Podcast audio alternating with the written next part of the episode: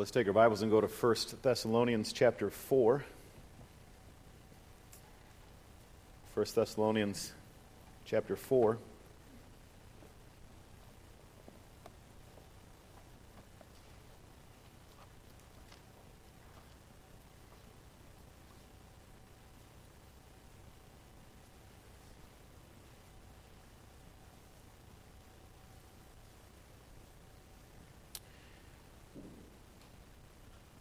Let's read the first eight verses together. Our text this morning will be verses 3 to verse 8.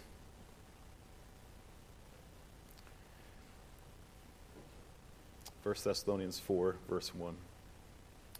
Finally, then, brothers, we ask and urge you in the Lord Jesus that as you has, have received from us how you ought to walk and to please God, just as you are doing, that you do so more and more for you know what instructions we gave you through the Lord Jesus. For this is the will of God, your sanctification, that you abstain from sexual immorality, that each one of you know how to control his own body in holiness and honor, not in the passion of lust like the Gentiles who do not know God, that no one transgress or wrong his brother in this matter because the Lord is an avenger in all these things, as we told you beforehand and solemnly warned you. For God has not called us for impurity, but in holiness. Therefore, whoever disregards this disregards not man, but God, who gives his Holy Spirit to you. Let's pray together. Uh, Father, we're privileged to gather this morning as brothers and sisters in Christ. We're in dire need of instruction from your word. We live in a increasingly perverse society, and as we often expect that there is a trickle down effect into the church where the church then becomes less and less pure as we start to look and be affected by and resemble the world. So, Lord, let us heed our calling this morning to be sanctified particularly, particularly in this area of abstaining from sexual immorality. May you give us the wisdom to see areas in our life that we need to be on guard, and may you give us the humility and the grace to put it into practice. We pray all these things in Christ's name. Amen. So we're picking up in chapter 4, where we uh, have uh, left off in our study. And this is the, the meat of, of the letter of 1 Thessalonians, where chapter 4 begins. Uh, because Paul is now uh, beginning to give instructions to these believers as, uh, as to how they are to walk. And particularly here in the early verses of chapter 4, uh, he gives three specific instructions or spe- three specific appeals uh, that they live in a certain way. The first is found here in verse 3 uh, that they abstain from sexual immorality. Uh, the second is found in verses 9 and 10 that they continue to increase and abound in their love for one another. And the third is found in verses 11 through 12 uh, the need to work quietly with a good testimony before outsiders. Now, as Paul writes this and he pens these instructions, he has just received an update from Timothy as to how these believers are doing there in Thessalonica. And so it's safe to assume, I think, that what the Apostle Paul writes here is inspired by uh, the report that Timothy has just given. In other words, the, the things he writes here are a particular area of need for the Thessalonian believers. And the things he writes here, I think, would prove uh, very helpful for the Thessalonians in their particular culture. But I think what we'll see as well is that these things will prove helpful for us as we live in our current day as well. Now, before we unpack uh, these verses and the exhortation that Paul gives here, I want to review two thoughts that we uh, studied last week to sort of uh, help set the table for what we're considering this morning. First, we noted that this call to abstain from sexual immorality is part of God's will for each one of our lives, right? This is how verse 3 begins. This is the will of God, your sanctification, that you abstain sec- from sexual immorality. And what we noted last week is that this idea of God's will, as it's used here in this particular passage, is not a, a mystical plan that believers are intended to decipher in order to, to make decisions about their, their life. They're not supposed to discern the circumstances or they're not waiting for a sign. But, but God's will here is something that's been clearly revealed in the pages of Scripture as to how He desires that we live. And so our task is to, to know the Scriptures, to know God's revealed will for us, and to live in obedience to it. And so, as we think about God's will, believers would be better served if they thought about God's will as being what's revealed in Scripture rather than uh, God's secret or will of direction where He is, has a plan for what college we attend or the individual we marry or what house we purchase. No, God's will is found in His Word and not outside of it, and therefore this should be our focus, right? This is what God has revealed to us. Now, specifically in this passage, God's will is our sanctification, and the particular area of emphasis of our sanctification that Paul's mentioning here is in terms of our abstinence from sexual immorality. Now, the second thing we wanted to note as we, by, by way of review, is that when the Bible speaks to this matter of sexual purity, it is unquestionably true. Now, what we discussed last week is that God created the sexual union between a man and a woman to be enjoyed in the context of marriage, and that's good and wise. And when, when, we, when we practice the, the sexual relationship in the context of marriage, God is most glorified and we are most satisfied. And what we saw is that when mankind steps outside of what God has created in favor of sexual autonomy, that what comes from that is societal chaos and ruin. Right? Last week we just mentioned the, the number of uh, the number, number of things that are that are fa- uh, an element of fallout just from sexual sin. Things like strife, jealousy, hurt, guilt, illegitimate children, single parent homes, divorce, abortion, poverty, murder, and the list could go on and on, all as a result of not keeping sex where God intended it to be inside the marriage relationship. And so when we approach this topic, we need to be convinced that what the scriptures say is true. And obviously, we, we watch the fallout happen before us, but somehow there's often this disconnect. But when we're tempted towards sexual sin, we think, well, those consequences, they won't really happen to me or they won't really apply to me, right? They happen to everybody else's situation. But we somehow convince ourselves that, that the, the consequences, they, they won't happen to us. That's really just a lie from the devil. So we need to enter this particular study convinced that what God says is right and true. Now, as we walk into this passage in verses 3 through 8, let me do a quick overview of Paul's argument here and the way he, he works through this passage, and then we'll, we'll unpack these, uh, these verses phrase, one phrase at a time. All right, so he begins with the reminder to abstain from sexual immorality, and you see that in verse 3. Then, following this reminder, he elaborates on this reminder in, in two ways. The first is regarding yourself, you need to control your own body. That's verses 4 and 5. The second is regarding other people. You must not transgress or wrong them. And then he concludes the passage with the reason for all of this because God has called us not for impurity, but for purity, as we see in verses 7 and 8. So we're going to look at the reminder, and then he gives two, uh, two elaborations on the reminder, and then finally the reason uh, for, for all of his instructions. So let's begin in verse 3 with the reminder that Paul gives here to abstain from sexual immorality. So this was not new for these believers. As Paul writes, you know, this is the will of God, your sanctification, that you abstain from sexual immorality. This was not the first time that they were hearing these particular instructions. In fact, if you look down at verse 6, he says this We told you beforehand and solemnly warned you. So this is not the first time that he's, that he's saying this. Yet, in spite of the fact that this is not the first time that they've heard this, these believers still needed this reminder. And I think they needed this reminder for two reasons. Number one, because of the life from which they were saved. And number two, because of the ongoing temptation to sexual immorality. Now let's just let's talk about those two reasons here, okay? They needed this reminder, first of all, because of the life from which they were saved. Uh, there's a commentary, the Pillar New Testament commentary on 1 Thessalonians uh, by Gene Green that's especially helpful, but he devotes a good amount of attention to the, the sexual immorality of the day here in Thessalonica.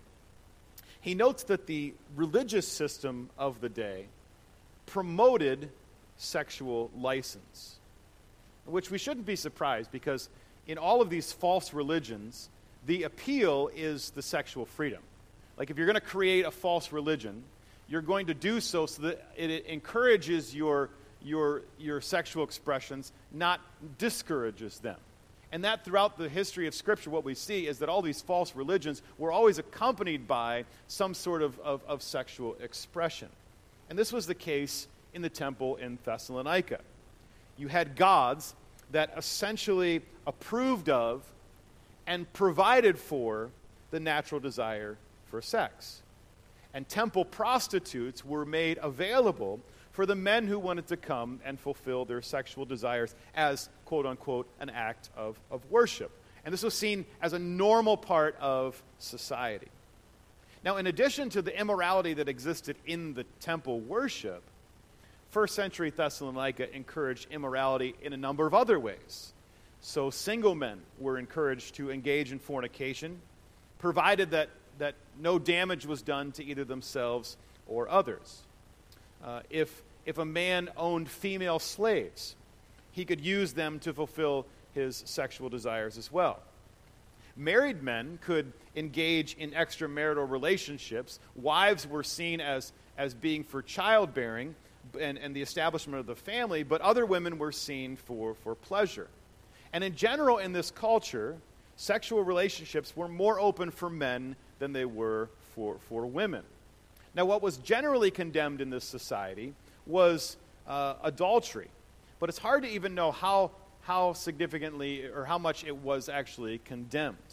It's interesting that, that most lewd societies, they, they, they want to draw the line somewhere. And so in this case, maybe they drew the line at uh, you couldn't have sexual relations with another person's spouse. Now, all of this gives us insight as to what the culture was like. And if you remember back to Acts chapter 15 and the Jerusalem Council, uh, Paul and Barnabas had, had just planted numerous churches in the region of Galatia.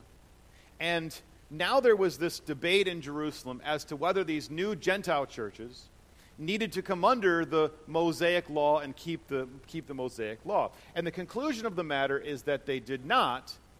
But it's interesting that the Council of Jerusalem asked Paul and Barnabas to relay this message to these new Gentile churches that they abstain from, and he mentions four things in Acts 15 things polluted by idols from sexual immorality, and from what was, had been strangled, and from blood.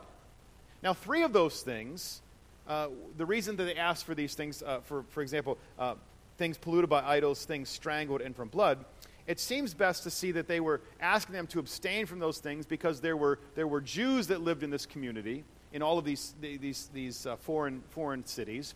And, and that would be, create a stumbling block to the gospel if these newfound believers were, were exercising their freedoms in a, in a careless way.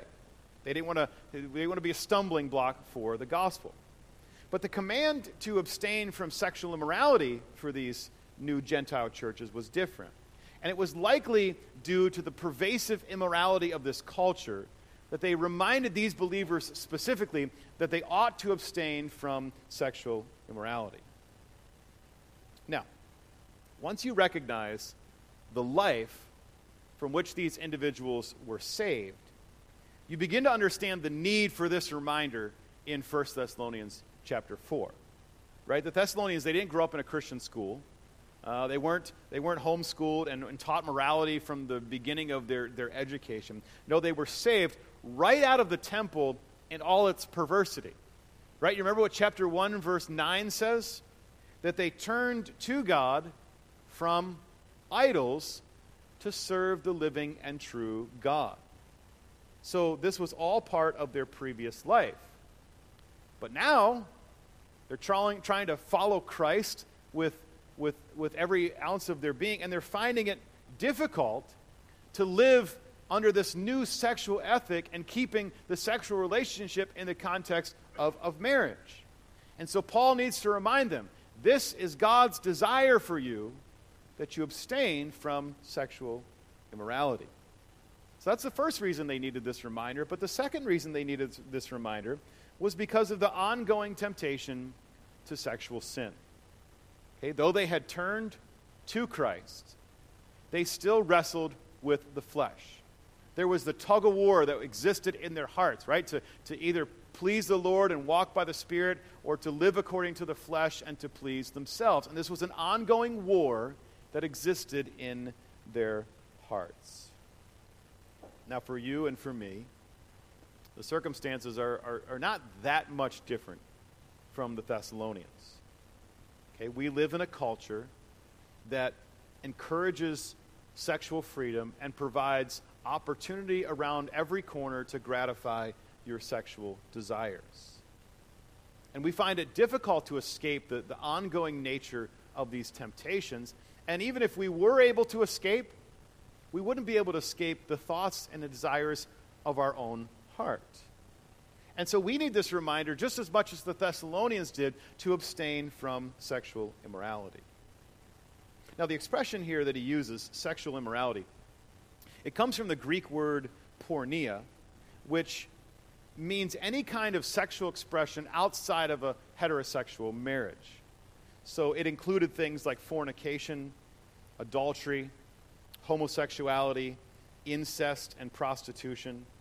And in some contexts, this word porneia is used to distinguish between adultery, but here in verse 3, it refers to all forms of sexual perversion. Now, sometimes, just to be, just to be clear, sometimes the accusation against Christians is that they are against, against the sexual relationship. And sometimes the way believers talk about it or, or don't talk about it at all would give the indication that they are against it. And so we have to be clear that we believe that God created the, the sexual relationship to be regularly enjoyed between a husband and wife in the context of a marriage relationship. And as we said earlier, that God is most glorified and we are most satisfied when we keep the sexual relationship inside the confines where God created it. So, in that, we then aff- we, we also affirm that other expressions outside of what God has created and designed are a perversion of this good gift, and we should abstain from sexual immorality. Now, the word here, abstain, involves more than partial moderation. Okay? It involves full and intentional avoidance of sexual immorality. Jesus is helpful on the Sermon on the Mount. He's, uh, he's, he's preaching, and he says to the, to the crowds there, he says in verse 27 of Matthew 5, You heard it, you heard that it was said, You shall not commit adultery. But I say to you that everyone who looks at a woman with lustful intent has already committed adultery with her in his heart. And listen to what Jesus goes on to say next in terms of, of fighting temptation and sexual sin. He says, If your right eye causes you to sin, tear it out or throw it away. For it is better that you lose one of your members than your whole body be thrown into hell. And if your right hand causes you to sin, Jesus says, cut it off and throw it away. For it's better that you lose one of your members than that your whole body go into hell. Now, this is what we are talking about. This is what we might call taking radical measures in order to avoid sexual sin. It's not that we actually pluck out our eye or that we actually cut off our, our limb. But what the, the, the idea that Jesus is, is articulating here is that we carefully evaluate our life we identify the areas of temptation and we do what's necessary to cut off those temptations and not feed our lusts. So this past week I was with the, the college and career and we were talking through this particular passage and I, I, I shared this with them, you know, so if your if your cell phone, right, is, is causing is a point of temptation for you, I said this. If your smartphone is causing you to sin, throw it away. For it's better that you enter heaven with a flip phone than enter hell with a smartphone. Okay? And it's that idea of, of taking the, the, the necessary measures in order to guard our heart against temptation. Okay, so this is the, this is the reminder that Paul gives. This is the will of God, your sanctification, that you abstain from sexual immorality. Now, in the, the remaining verses here, he's going to go on to elaborate on this, on this reminder. Okay? So, first, he elaborates in verses 4 and 5 uh, regarding ourselves. Okay, here, so here's what you're to, to do for, for yourself or with yourself. Verses 4 and 5, he says, he says that each one of you know how to control his own body in holiness and honor, not in the passion of lust like the Gentiles who do not know God. Okay, so, so this is what you're to do for yourself in terms of avoiding sexual immorality. You are to control your own body in holiness and in honor. Let's step back a little bit for last week and, and, and note what we considered here um, so we can appropriately understand this, this passage in, in its, in its, in its uh, proper uh, context. Okay? So last week, we talked about the, the, the nature of sanctification and how it is that we grow up in holiness before the Lord. And we mentioned three things. First, we said that sanctification is first internal and supernatural. That as, as we're looking to grow in our holiness, we're not just conforming our behavior to certain biblical expectations, but rather we're in the process of being transformed uh, in, the, in, in, the, in the inner man. Okay, so Paul says, so, so don't be conformed to this world, but be transformed by the renewing of your minds. And in the sanctification process, that's where we start. We want to be, be transformed from the inside out so that our, our, our desires and our, our, our, our interests and our loves are changing. Okay, so sanctification is first internal and supernatural. Secondly, we said that it is a, is a work of the Holy Spirit that God has given us the Holy Spirit who is at work in us and is in the process of, of changing us to, to look more like Christ. So he is, he is at, at work in us both to will and to work for his good pleasure. But the third aspect of sanctification that we highlighted is that God uses various means in order to accomplish sanctification in our lives. And so, as we give ourselves to the reading of the Word, and prayer and the fellowship of believers, God uses those things to change us and to look more like Christ. But one of the things we said is that sanctification involves our responsible participation. In other words, it involves you and me giving effort in our growth and holiness. And one of the ways we, we give effort in our holiness is to, to, to attempt to control our sinful desires. Now, I like the way that Alistair Begg defines self control when he says this. He says self control is the spirit enabled ability to avoid excesses and stay within the God given boundaries. Okay, now there's a couple things I like about this definition. Okay? The first one is that he recognizes that, that ultimately s- self control is spirit enabled. Okay, it's a spirit enabled ability. This is, the, this is the entire point of Galatians chapter 5. The fruit of the Spirit is love, joy, peace, but what is it? It is self control. That as the Spirit is at work in us, it enables us to control our, our desires. But I also like about this definition that he defines self control as both avoiding the excesses and staying within the God given boundaries. Right? For, for some acts, or some activities, the sin is not the activity itself, but enjoying it more than God has allowed. Right? God allows us to enjoy certain things, but when we don't enjoy them in moderation, then we have, we have, we have no longer been self controlled and we have sinned. But another aspect of, of self control is staying within the God given boundaries that He has established. And this is the case when it comes to this area of, of, of abstaining from sexual immorality.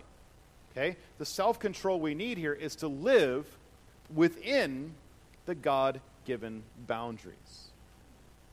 You know, when we first, several years ago, first got our dog uh, that we no longer have, uh, who I refer, affectionately refer to as Satan, Um, and incidentally, this dog was the, the cause of me losing all kinds of self control. Um, but now Todd and Amy, they can lose self control over this, this dog. But anyway, she was a very small puppy, and she could fit underneath the certain spots uh, in, our, in our fence. And so she would like to escape and to go out and to, to, to see what was going on and explore the, the neighborhood. Now, keep in mind, she had everything she needed inside the fence. She had room to run, uh, toys to play with, uh, the safety and protection of, of a nice yard, but she would often escape escape the boundaries. Now, the, the, the boundary was there for, for her well being, right? She had, she had everything she needed, but instead she often would, would head out, and, and there's dangers outside of the fence. There's, there's the busy street, there are other bigger dogs, there's the threat of being lost, and, and, and the fence was for her good, but she didn't necessarily see it that way. Now, in this sense, it, it's what happens when we lack self control. Okay, we step outside the, the parameters that God has established, and we, we, we look for, for freedom for our expression of our own lust outside those boundaries. Now, if we're going to learn self control, then we need to be convinced that what God has established in the boundaries is not to limit our pleasure, but to maximize our pleasure. And, and, and what he ha- he's not limiting our good, but rather he has our best interest in mind. Okay? He's built into the fabric of life certain way that things that should go. And when we step outside the boundaries, well, then we often face the consequences of, of doing so. But what we often believe is that what's outside the boundaries is better than what's inside the boundaries. And that's why we must continue to come back to believe that God is good and, he, and He's right and He's true. And what his, He has created is actually for our good. So then we're not tempted to step outside the boundaries that God has established. So controlling our bodies means that we live within the boundaries that God has established. Now, notice in verse 5, we actually see the opposite of, of, of, of controlling your body. We see the opposite of self control in verse 5, right? Okay, so he, he goes on to say that this is what the, the Gentiles do in verse 5. He says, Don't be like them, not in the passion of lust, like the Gentiles who do not know God. Okay? Rather than living within the boundaries, those who don't know God encourage self indulgence in the passions of the flesh. Now, there's a passage, and you don't have to turn to it, but it's over in Philippians chapter 3, verses 17 to 19. And the idea here of living in the passions of your flesh or the passions of your lust is, is a really clear picture. Right? So, so Paul says in Philippians 3:17, "Brothers, join in imitating me and keep your eyes on those who walk according to the example you have in us." And he says this, "For many of whom I have often told you, and now tell you with tears, walk as enemies of the cross. Now, here's what these enemies of the cross are like their end is destruction, their God is their belly, and they glory in their shame with minds set on earthly things. Now, the interesting phrase in that passage is this their God is their belly. Now, that conjures up all kinds of interesting images, okay? of, of people sitting around admiring their belly, uh, in a sense. That's kind of what I, what I picture. But what really is happening in this phrase is this He's saying these individuals have fleshly appetites, and their God or their chief pursuit is the gratification of these appetites. He's saying that's what people who don't know God are, are like, right? They, they live for the lust of their flesh or to gratify their appetites because they do not know God. It reminds me of what Solomon said when in Ecclesiastes 2. He says, Whatever my eyes desired, I did not keep from them. Okay, it's this idea of if you, if you, if you want sexual expression, then, then there's no restraints and you just express yourself. And that is the prevailing mindset of the culture. What's seen in our world today. Right? Christians speak of the fact that to step outside of the God given restraints is evil, and the world says no, to have restraints altogether is, is evil. But for those of us who know God, we are serious and should be serious about crucifying the flesh along with its sinful desires. So, we're to abstain from sexual immorality. And first, what that means is that we must control our bodies. But now, the second aspect of this is, is seen here in, in what Paul says is that we are not to transgress or wrong another person. All right? So the first pertains to ourselves, but now in verse 6, we see these instructions regarding other people. Now, we live in a day where consent is essentially the only rule when it comes to sexual relationships. Like, as long as two individuals consent, then there's nothing wrong with it. But if one individual doesn't consent, well, then I think the world would be willing to use the word immoral. Okay? But notice what this passage teaches us. Verse 6 teaches us something different. And Paul uses two words here, right? He says, he says the word transgress and, and wrong. Now, in the, in the ESV, these words are not picked up. The imagery isn't, isn't fully picked up here. But the word transgress is, is literally the word to trespass.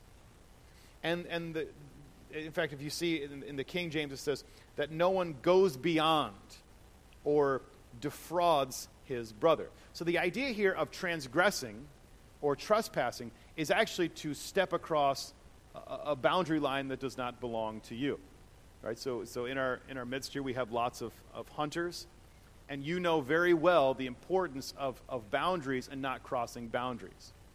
I was talking to my father in law from, in, from, from probably 30 years ago. He's, he's still bitter about this one incident where he was hunting on uh, state grounds, which he was allowed to do, but somewhere in the midst of it, there was a small section of private property.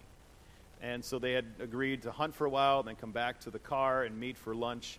And when they did, there was a DNR officer waiting for them. And so they informed them that they were hunting in certain areas on private property, made them drive an hour over to this one town, pay the fine, only drive an hour back, and continue with the rest of their, of their day. And he's still bitter about it. And every time we visit this one state park, he tells a story about how he got in trouble for, for trespassing. Okay? Well, what's the idea of trespassing? It's, it's stepping on to a piece of property that, that does not belong to you, that you do not have permission to be on. Right? Now, this is the imagery that Paul's using in this passage. When you commit sexual immorality, you are trespassing or stepping into a, a territory that, that does not belong to you and does not, uh, you don't have permission to be there. Now, the second word he uses is not just trespass, but it's the word uh, wrong. But the word literally here is to defraud or to take advantage of. So to commit sexual immorality is to, to use someone and take advantage of them for your own interest. Okay, now this is a powerful statement here. Because what he's saying is sexual immorality is, is trespassing and defrauding. And when these two words are put together, there's a powerful word picture, right? It's, it's, it's, it, it's that this individual does not belong to you, and, and you cannot gratify your sexual desires with this person because, because it's not your property. Now, interestingly enough, when the Bible starts to speak about marriage, it starts to speak of words like belonging and, and ownership. Right? So you look at 1 Corinthians chapter 7, and it says the husband doesn't have authority over his own body, nor does the wife have authority over her own body, but they belong to each other. Okay? But, but outside the marriage relationship, there is no belonging. Now, some would say, well, what about consent? Doesn't consent matter? Well, if a person consents to allow you to, to commit sexual immorality, we must recognize that they don't have the authority to give permission for sexual immorality. For God has given all of us our bodies, and we are responsible to use them in a way that pleases Him and is consistent with what He desires. And so the Lord is the one who defines and sets the parameters on these things. Furthermore, if we genuinely love one another, then we will put those in that individual in a position to love Christ more. We will push them to Christ. Right? So you're familiar with, with, the, this, this expression of, of, of self love. Right? So I love me, and you love me, and so I love you because you help me love myself better. Okay? That's what much of that's what much of, of love is these days. Okay? It's it's it's you help me gratify myself more, so I, I love you for that. Okay? But then once once you enter into marriage with that kind of relationship, and as the country song says, the old wears off and the new shines through. It ain't really love and it ain't really lust. Okay, you ain't anyone anybody's going to trust. Okay, once you get into that, that context, you realize that this was just built on a selfish version of love. Okay, so what genuine love is, is pushing one another toward Christ. All right, so we've, we've seen the reminder abstain from sexual immorality. Now, regarding yourself, that means self control. And regarding others, it means you don't trespass or wrong against them. But now, lastly, we get into the reason why all of this uh, should happen. Okay, the reason why we should avoid sexual immorality. And this is picked up in verses 6 through 8. Okay, look at the end of verse 6. He says this. Here's why. Because the Lord is an avenger in all these things, as we told you beforehand and solemnly warned you, for God has not called us for impurity but in holiness. Therefore, whoever disregards this disregards not man, but God, who gives his Holy Spirit to you. Okay, what we learn here is that in order to abstain from sexual immorality, what we need is a big view of God. And the bigger the view of God, the better the pursuit of holiness. Okay, that's what Paul does the, at the end of this passage, is he, is he gives us this, this, this big view of God. Okay, so he says three things. He says, first of all, notice that he is an avenger on those who commit sexual immorality. Now, this phrase in verse 6, that he's an avenger on those who commit sexual immorality, ties right back to what's said before it. So, in other words, if you transgress or trespass and you defraud another person that, that doesn't belong to you, rest assured, Paul's saying, that God will bring justice and consequences to those who take advantage of another person sexually. Now, it's not clear here whether Paul means immediate consequences or in the age to come consequences, but nonetheless, we can rest assured that God's judgment will visit those who are sexually immoral. And as, we, as we're tempted towards sexual immorality, we would do well to have a healthy fear of God. Like he is an avenger on the sexually immoral. The last thing I want to do is cross God and step into a territory uh, to face his judgment. Okay? The second thing he says is in the next verse, he says that God has called us to holiness. Now, this word called sometimes can be confusing in, in the New Testament, but really it's synonymous with the idea of salvation. That God has, has called us, as Peter says, out of darkness into his marvelous light. Okay? When, when, when Paul here refers to being called for the purpose of, of holiness and purity, it's, it's that we were saved for the purpose of holiness and, and purity. So we weren't saved to continue in darkness and to continue in our previous lifestyle, but we were saved for the purpose of walking in holiness. And sometimes, in the face of temptation, we need to remind ourselves that this is not what God has saved me for but rather God has saved me for purity. And the last thing Paul says here, in terms of a bigger view of God, he says this in verse 8 To disregard this is not to disregard man, but it is to disregard God. Now, that particular statement is meant to be especially weighty. That when you disregard this, it's, it's not just some instructions that man has crafted but God Almighty has laid down the parameters. And to disregard what he says is to find yourself at odds with him. So we see then the bigger the view of God, the greater our pursuit of holiness. Now, in our scripture reading, we read a perfect example of the life of Joseph. Right? He's a, he's a, a captive in Egypt in Potiphar's house. He's well respected and he's put in charge of everything. And Potiphar's wife finds Joseph attractive and begins to pursue him. And what, what I always probably overlooked in the story numerous times is that she continued to pursue him again and again and again and be a source of temptation. And now listen, Joseph's a slave in a foreign land. There are no other Israelites around. He's not with the people of God and could easily have, have convinced himself that he could get away with this and it never be known. But Joseph lived his life with a big view of God and the desire to please God.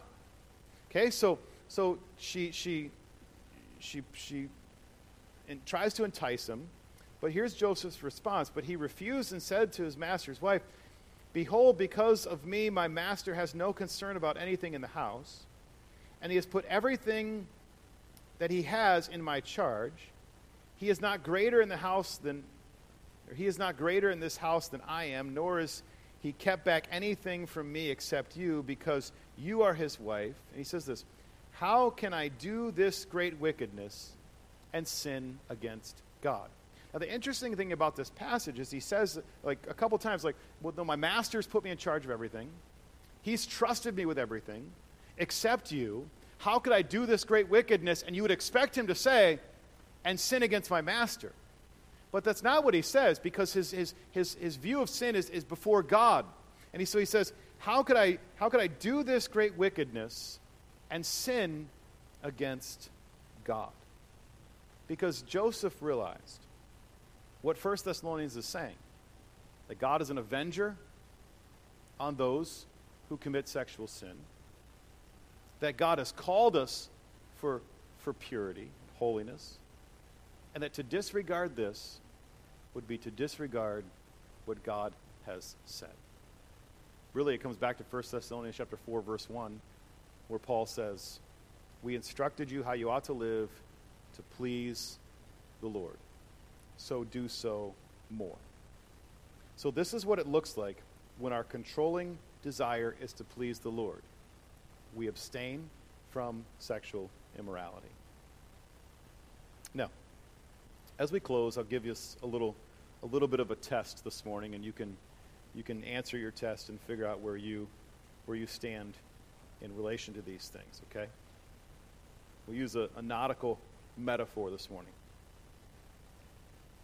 So put yourself in one of these categories, and when it comes to wrestling with and, and, and abstaining from sexual immorality, where, where would you put yourself in this category?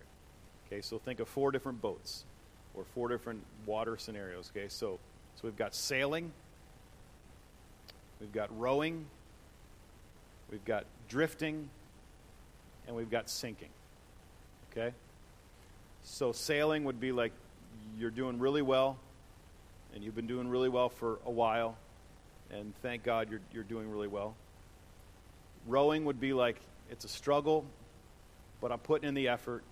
I'm doing what I need to to, to, to, to stay holy before the Lord. Drifting would be like I'm not really putting in effort, but I'm not doing as bad as I could, I guess, and so I'm just kind of floating along. Temptation's there, there's, there's indulgence, but I'm not, I'm not sinking, which would be the last category of sinking, that if I don't get help soon, this is going to end in disaster. Okay, so, so where are you then? Sailing rowing, drifting, or sinking. Now, I've had one person try to invent a new category and say, well, I've got one paddle in the water, but I'm kind of drifting. You know, say, no, no, no new categories, right? Just, just those four, all right? Sailing, rowing, drifting, or sinking. Now, here's the question if you're drifting or sinking, what is it that you need to do in your life to move into the category of rowing or the pursuit of sailing. Okay, so what needs to change in, in your life to fight against these temptations towards sexual sin? Maybe it's you need to, to bring some stuff to light, to confess stuff that's, that's in your life. Maybe you need the help or accountability of another brother or sister in Christ. I can't speak to your specific situation, but this is how we need to think, okay? How do I move from this category of drifting or sinking so that I'm putting in the effort of rowing so that I can be in the pursuit of sailing. Okay, so this is the will of God for our lives, our sanctification, that we abstain from sexual immorality because he has called us in saving us to walk in holiness. Let's pray together.